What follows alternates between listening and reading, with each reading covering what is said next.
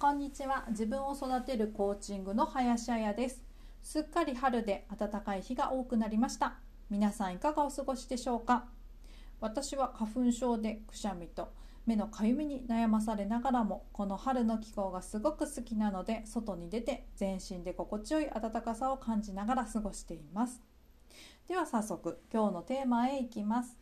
今日のテーマは潜在能力を発揮して人生大きく飛躍するです。ここ最近の自分の行動や過去の経験を見直した時に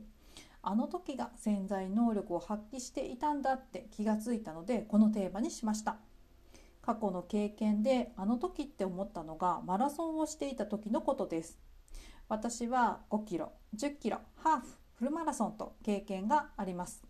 距離が長くなるにつれて私は余力を残す癖があるなって感じていました。なんでだろうって考えた時に一番に思ったのが途中で力尽きたらゴールができなくなるからでした。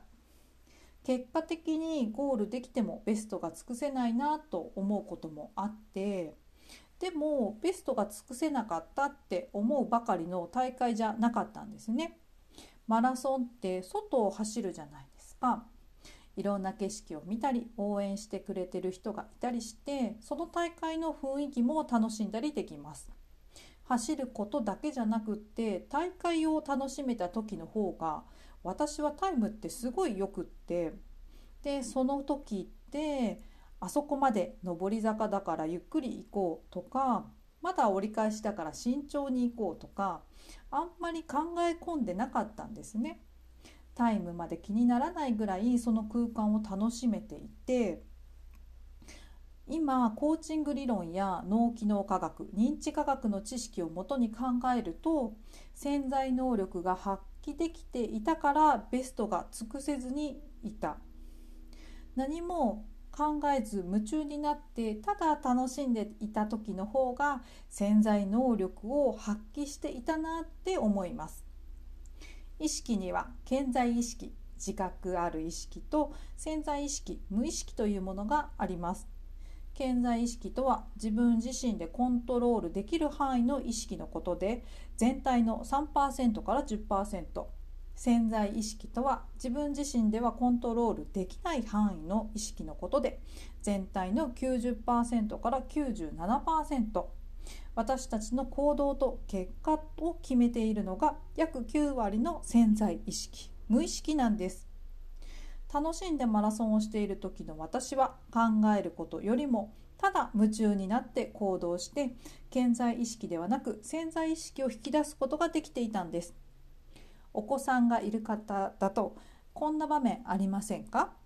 遊びに夢中になっている時って何も耳に入らない状態で帰るよとか片付けるよとか聞こえない。その感覚こそ潜在能力を発揮している時なんです。自分を育てるコーチングでは2ヶ月間のオンラインで行うコーチングプログラムがあります。まず1ヶ月間かけて心満たされる夢を見つけに行きます。自分はこうなりたいんだと思う理想を探しに行きます。そしてその理想の自分を軸に思考の再構築をしていきます。